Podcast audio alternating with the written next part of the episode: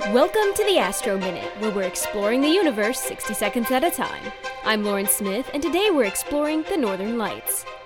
The sun's stormy season is upon us. The next peak of the 11 year solar storm cycle is now predicted sometime between January and October of 2024, and more solar activity means more aurora borealis, or northern lights. As the stormy sun blasts materials into space, they hit Earth's complex magnetic field, sending charged particles spiraling along the Earth's magnetic field lines toward the north and south magnetic poles. The particles then slam into the polar atmosphere, exciting oxygen and nitrogen and producing magnificent moving curtains of red, green, blue, and violet light. So, check aurora forecasts at NOAA's Space Weather Prediction Center and keep your eyes open for these beautiful lights. That's your Astro Minute.